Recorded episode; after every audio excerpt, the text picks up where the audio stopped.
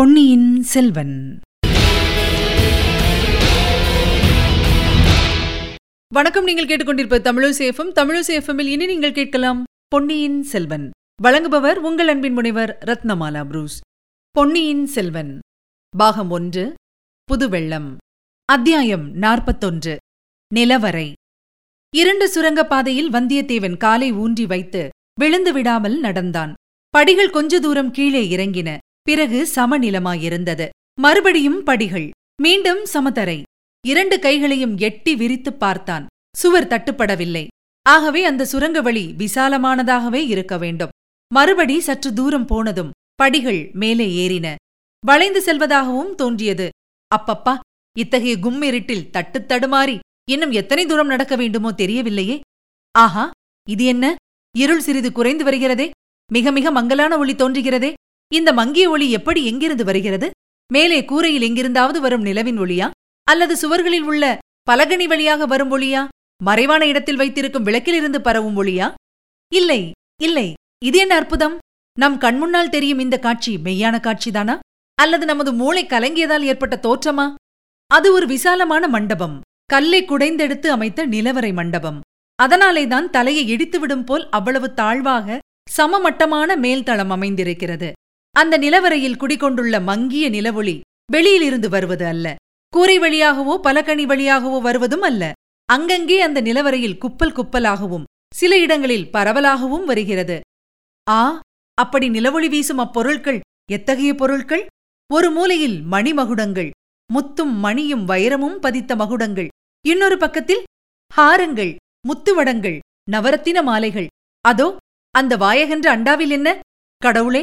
அவ்வளவும் புன்னை முட்டுக்களைப் போன்ற வெண்முத்துக்கள் குண்டு குண்டான கெட்டி முத்துக்கள். அதோ அந்த பானையில் பளபளவென்று மஞ்சள் வெயில் வீசும் பொற்காசுகள். இதோ இங்கே குவிந்து கிடப்பவை தங்கக்கட்டிகள். தஞ்சை அரண்மனையின் நிலவரை பொக்கிஷம் இதுதான் போலும். தனாதிகாரி பழுவேட்டரையரின் மாளிகையையொட்டி இந்த இருள் மாளிகையும் அதில் இந்த பொக்கிஷ நிலவரையும் இருப்பதில் வியப்பில்லை அல்லவா? அம்மம்மா இந்த நிலவரைக்குள் நாம் வந்து சேர்ந்தோமே. பாக்யலட்சுமியும் அதிர்ஷ்ட தேவதையும் சேர்ந்தல்லவா நம்மை இங்கே கொண்டு வந்து சேர்த்திருக்கிறார்கள்? எப்படிப்பட்ட அதிசயமான அபூர்வமான ரகசியத்தை நம்முடைய முயற்சி ஒன்றுமில்லாமலே நாம் தெரிந்து கொண்டோம். இதை எப்படி பயன்படுத்துவது? பயன்படுத்துவது அப்புறம் இருக்கட்டும். இங்கிருந்து போவதற்கே மனம் வராது போலிருக்கிறதே. இங்கேயே சுற்றி சுழன்று கொண்டிருக்கலாம் போல தோன்றுகிறதே. இங்கேயே இருந்தால் பசி தாகம் தெரியாது. உறக்கம் அருகிலும் அணுகாது. நூறு வருஷ காலமாக சோழ நாட்டு வீர சைனியங்கள் அடைந்த வெற்றிகளின் பலன்கள் எல்லாம் இங்கே இருக்கின்றன. நவநிதி என்று சொல்வார்களே அவ்வளவும் இங்கே இருக்கிறது. குபேரனுடைய பொக்கிஷத்தையும் தோற்கடிக்கும் செல்வக்களஞ்சியம் இங்கே இருக்கிறது. இதைவிட்டு எதற்காக போக வேண்டும்? வந்தியத்தேவன் அந்த நிலவரையை சுற்றி சுற்றி வந்தான். ஒரு மூலையில் கிடந்த மணிமகுடங்களை தொட்டுப் பார்த்தான். இன்னொரு பக்கத்தில் கிடந்த ரத்தினஹாரங்களை கையில் எடுத்துப் பார்த்தான். அவற்றை போட்டுவிட்டு இன்னொரு பக்கம் சென்று செப்புப் பானையில் நிறைந்திருந்த முத்துக்களில் கைகளை விட்டு அலைந்தான். வேறொரு பானையில் கையை விட்டு பொற்காசுகளை அள்ளிச் சொரிந்தான்.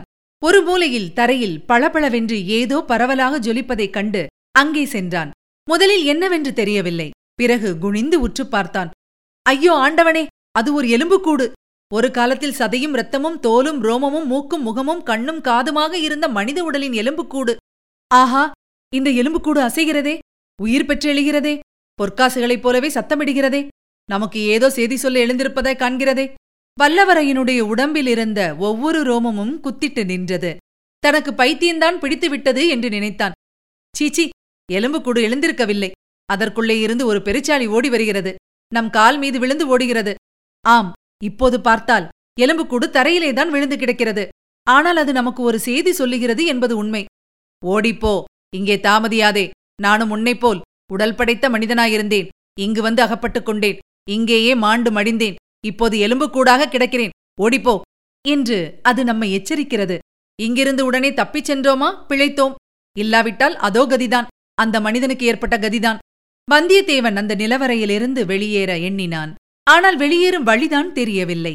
வந்த வழியை கண்டுபிடிக்க முடியவில்லை. நிலவரையின் ஓரமாக எங்கே போனாலும் இருள் என்னும் பூதம் வாயை பிளந்து கொண்டிருந்தது. கீழே பார்த்தால் அதல பாதாள படுகுழியாக தோன்றியது. ஏறி வந்த படிக்கட்டு எங்கேயோ ஓரிடத்தில் இருக்கத்தான் வேண்டும். அதை கண்டுபிடிக்க வந்தியத்தேவன் மேலும் முயன்றான். தேடி தேடி அலைந்தான். அப்படி அலையும்போது ஓரிடத்தில் சுவர் ஓரமாக ஒரு குப்பல் தங்கக் காசுகள் கிடப்பதைக் கண்டான். அந்த குப்பலின் மீது ஏதோ வலை பின்னியது போல் இருந்தது. உற்று பார்த்தபோது அக்குவியலின் பேரில் சிலந்தி வலை கட்டியிருப்பது தெரிந்தது. சிலந்தியின் வலை அவனது சிந்தனையை தூண்டியது. பெரியோர்கள் மண்ணாசை பெண்ணாசை பொன்னாசைகளை சிலந்தி வலைக்கு ஒப்பிட்டிருக்கிறார்கள். சிலந்தி வலையை விரித்துக் கொண்டு காத்திருக்கிறது. எங்கிருந்தோ பறந்து வந்து ஈ அதில் அகப்பட்டுக் கொள்கிறது. பிறகு சிறிது சிறிதாக சிலந்தி ஈயை இழுத்து விழுங்குகிறது. மூன்று வித ஆசைகளும் அப்படித்தான். மனிதன் வழி தவறிச் சென்று அந்த ஆசை வலைகளில் விழுந்து அகப்பட்டுக் கொள்கிறான். அப்புறம் மீளுவதில்லை. மண்ணாசை பெண்ணாசை பொன்னாசை ஆகிய மூன்று ஆசைகளின் இயல்பையும் அன்று ஒரே நாளில் நாம் அனுபவித்தாகிவிட்டது. நந்தினி என்னும் பழுவூர் இளையராணி தன்னுடைய வலையில் நம்மை அகப்படுத்த பார்த்தாள். பழைய வானர்குல ராஜ்யத்தை அடையலாம் என்னும் மண்ணாசையும் காட்டினாள். கடைசியாக இங்கே இந்த பயங்கரமான பொன்னாசை பூதம் நம்மை அடியோடு விழுங்க பார்க்கிறது. முதல் இரண்டிலுமிருந்தும் தப்பினோம். இந்த மூன்றாவது அபாயத்திலிருந்தும் தப்ப வேண்டும். நமக்கு எதற்காக இந்த வம்பெல்லாம்? ராஜ்யம் எதற்கு? செல்வம் எதற்கு? பெண்களின் கூட்டுறவுதான் எதற்கு? வானத்தை கூரையாகப் பெற்ற அகண்டமான பூமியே நமது அரண்மனை. யாதும் ஊரே யாவரும் கேளீர் என்று பண்டை தமிழ்நாட்டு பெரியோர்கள் சொல்லியிருக்கிறார்களே. எல்லா ஊரும் நம்முடைய ஊர்தான். எல்லா மனிதர்களும் நம்முடைய உறவினர்கள்தான். ஊர் ஊராக போக வேண்டியது. புதுவெள்ளம் பொங்கி வரும் நதிகளையும் புதிய இலைகள் தளிர்த்து விளங்கும் மரங்களையும் பல வர்ண பட்சிகளையும் மகான்களையும் மயில்களையும் மலைகளையும் மலைகளின் சிகரங்களையும் வானத்தையும் மேகத்தையும் கடலையும் கடல் அலைகளையும் பார்த்து கழிக்க வேண்டியது பசிக்கு உணவு கிடைக்கின்ற இடத்திலே உண்ண வேண்டியது உறக்கம் வந்த இடத்தில் உறங்க வேண்டியது. ஆஹா இதுவல்லவா இன்ப வாழ்க்கை? எளிதில் கிடைக்கக்கூடிய இத்தகைய ஆனந்த வாழ்க்கையை விட்டுவிட்டு தொல்லைகளும் சூழ்ச்சிகளும் ஆசைகளும் அபாயங்களும் நிறைந்த வாழ்க்கையை ஏன் மேற்கொள்ள வேண்டும்?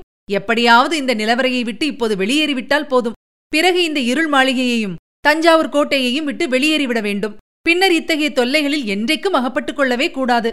ஆஹா கதவு திறந்து மூடும் ஓசை மறுபடியும் காலடி ஓசை. இன்றைய இரவின் அதிசயங்களுக்கு முடிவே கிடையாது போலும். அதிசயங்களுக்கும் அளவில்லை பயங்கரங்களுக்கும் எல்லை இல்லை.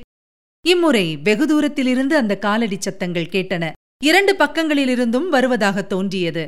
வந்தியத்தேவன் காது கொடுத்து கவனமாக கேட்டான். பொக்கிஷ நிலவரைக்கு நாலு புறமும் சூழ்ந்திருந்த இருளை கிழித்துக் கொண்டு பார்ப்பவனைப் போல் உற்றுப் பார்த்தான். சிறிது நேரத்துக்கெல்லாம் அவன் எதிர்பார்த்தது போலவே அபூர்வமான காட்சியைக் கண்டான். கூத்து மேடையிலிருந்து மிகத் தொலைவிலே உட்கார்ந்திருப்பவனுக்கு மேடையில் தோன்றும் காட்சிகள் எப்படி இருக்குமோ அப்படி இருந்தது வந்தியத்தேவன் அப்போது கண்ட காட்சி. அவன் அச்சமயம் இருந்த இடத்துக்கு உயரமான ஓர் இடத்தில் தொலைதூரம் என்று தோன்றிய தூரத்தில் அது நடந்தது. கூத்து மேடையின் ஒரு பக்கத்திலிருந்து ஒரு தீவர்த்தி வந்தது. இன்னொரு பக்க படுதாவை நீக்கிக் கொண்டு மற்றொரு தீவர்த்தி வந்தது. தீவர்த்திகள் இரண்டும் நெருங்கி நெருங்கி வந்து கொண்டிருந்தன. ஒரு தீவர்த்தி வெளிச்சத்தில் இரு நெடிய கரிய உருவங்கள் தெரிந்தன. இன்னொரு தீவர்த்தியின் ஒளியில் மற்றும் இரு உருவங்கள் காணப்பட்டன. அவற்றில் ஒன்று நெடிய கம்பீரமான உருவம் மற்றொன்று சிறிது குட்டையான மெல்லிய வடிவம். இருதரப்பு உருவங்களும் ஒன்றை ஒன்று நெருங்கி வந்து கொண்டிருந்தன. வந்தியத்தேவன் மேலும் கண்விழிகள் பிதுங்கும்படி உற்றுப் பார்த்து அந்த உருவங்கள் யாருடையவை என்பதை ஒருவாறு தெரிந்து கொண்டான். இடது பக்கத்திலிருந்து வந்த இரு உருவங்கள் மதுராந்தகத்தேவரை அழைத்துச் சென்ற கந்தன்மாறனும் காவலனும். வலது புறத்திலிருந்து வந்த உருவங்கள் பெரிய பழுவேட்டரையரும் அவருடைய இளையராணி நந்தினி தேவியும். இந்த இரு கோஷ்டியாரும் சந்திக்கும் போது என்ன நடக்கும்? ஏதாவது விபரீதமாக நடக்குமா? அல்லது ஒருவருக்கொருவர் வழிவிட்டுவிட்டு சாவதானமாக போய்விடுவார்களா? வந்தியத்தேவன் அந்த பரபரப்பில் மூச்சு விடுவதை கூட நிறுத்திக் கொண்டு அத்தனை கவனமாக பார்த்து கொண்டிருந்தான். இரு கோஷ்டியாரும் சந்தித்தார்கள். அவர்கள் தடுமாறி தயங்கி நின்றதிலிருந்து இருசாராருக்கும் அச்சந்திப்பு வியப்பையும் திகைப்பையும் அளித்திருக்க வேண்டுமென்று தோன்றியது. ஆனால் விபரீதம் ஒன்றும் நேர்ந்துவிடவில்லை பழுவேட்டரையர் கந்தன்மாறனை பார்த்து ஏதோ கேட்டார். அதற்கு கந்தன்மாறன் ஏதோ விடை சொன்னான். கேள்வியும் விடையும் என்னவென்பது வந்தியத்தேவனின் காதில் விழவில்லை. பிறகு பழுவேட்டரையர் கையினால் சமிக்ஞை செய்து சுரங்கவழியின் படிக்கட்டை சுட்டிக்காட்டினார். கந்தன்மாறன் அவரை பணிவுடன் வணங்கினான். வணங்கிவிட்டு படிக்கட்டில் இறங்கினான். அவனுக்குப் பின் கையில் தீவர்த்தியுடன் வந்த காவலனை பார்த்து பழுவேட்டரையர் ஏதோ சமிக்ஞை செய்தார். அவனும் மறுமொழி சொல்லாமல் ஒரு கையினால் வாயை பொத்திக் கொண்டு வணங்கினான்.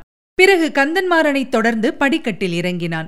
பழுவேட்டரையரும் இளையராணியும் இடது பக்கம் நோக்கி சென்றார்கள். நிழலாட்டத்தையும் பொம்மலாட்டத்தையும் ஒத்த மேற்கூறிய நிகழ்ச்சிகள் எல்லாம் சில கண நேரத்தில் நடந்துவிட்டன. இவ்வளவும் சுரங்க வழியில் இறங்கும் படிக்கட்டின் அருகில் நிகழ்ந்தன என்பதை வந்தியத்தேவன் கவனித்துக் கொண்டான். ஆஹா! தான் வழியில் எங்கும் நில்லாமல் இந்த நிலவரையில் வந்து சுற்றிச் சுழன்று கொண்டிருந்தது. எவ்வளவு நல்லதாய் போயிற்று? தான் மட்டும் அந்த இரு கோஷ்டிக்கும் நடுவில் அகப்பட்டுக் கொண்டிருந்தால் நம் கதி என்னவாக இருக்கும்? ஏதோ அந்த மட்டுக்கும் பிழைத்தோம். தப்பித்துக் கொள்ள வழி என்ன? கந்தன்மாறன் மதுராந்தகத்தேவரை அழைத்து வந்த சுரங்க வழியில் திரும்பிச் செல்கிறான் என்பதில் ஐயமில்லை.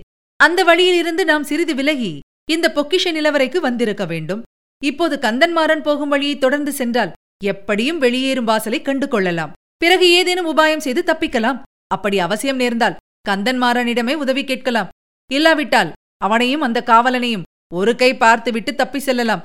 எனவே கந்தன்மாறனை இப்போது பின்தொடரலாம் முதலில் தீவர்த்தி வெளிச்சம் நிலவரைக்கு அருகில் வருவது போல் இருந்தது. வந்தியத்தேவன் மூச்சை பிடித்துக் கொண்டு நின்றான்.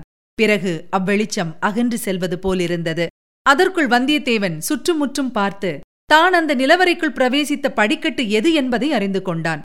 அதன் வழியாக கீழே இறங்கி மீண்டும் மேலேறினான்.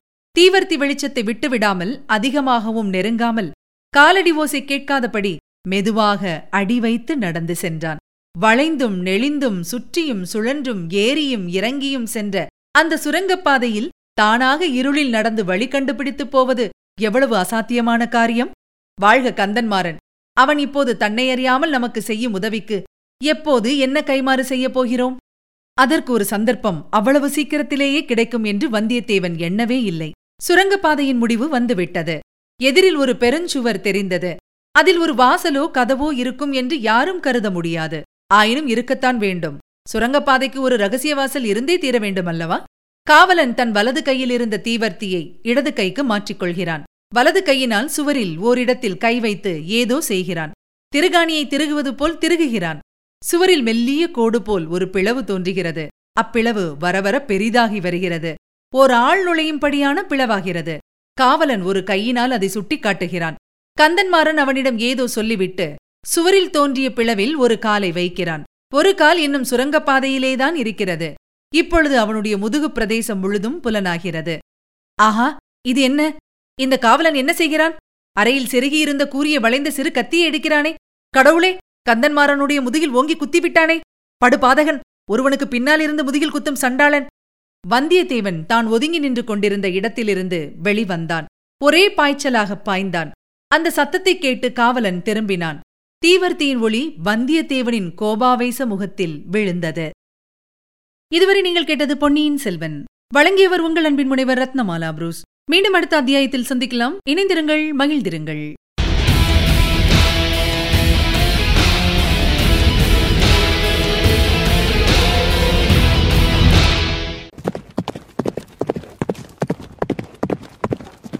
பொன்னியின் செல்வன்.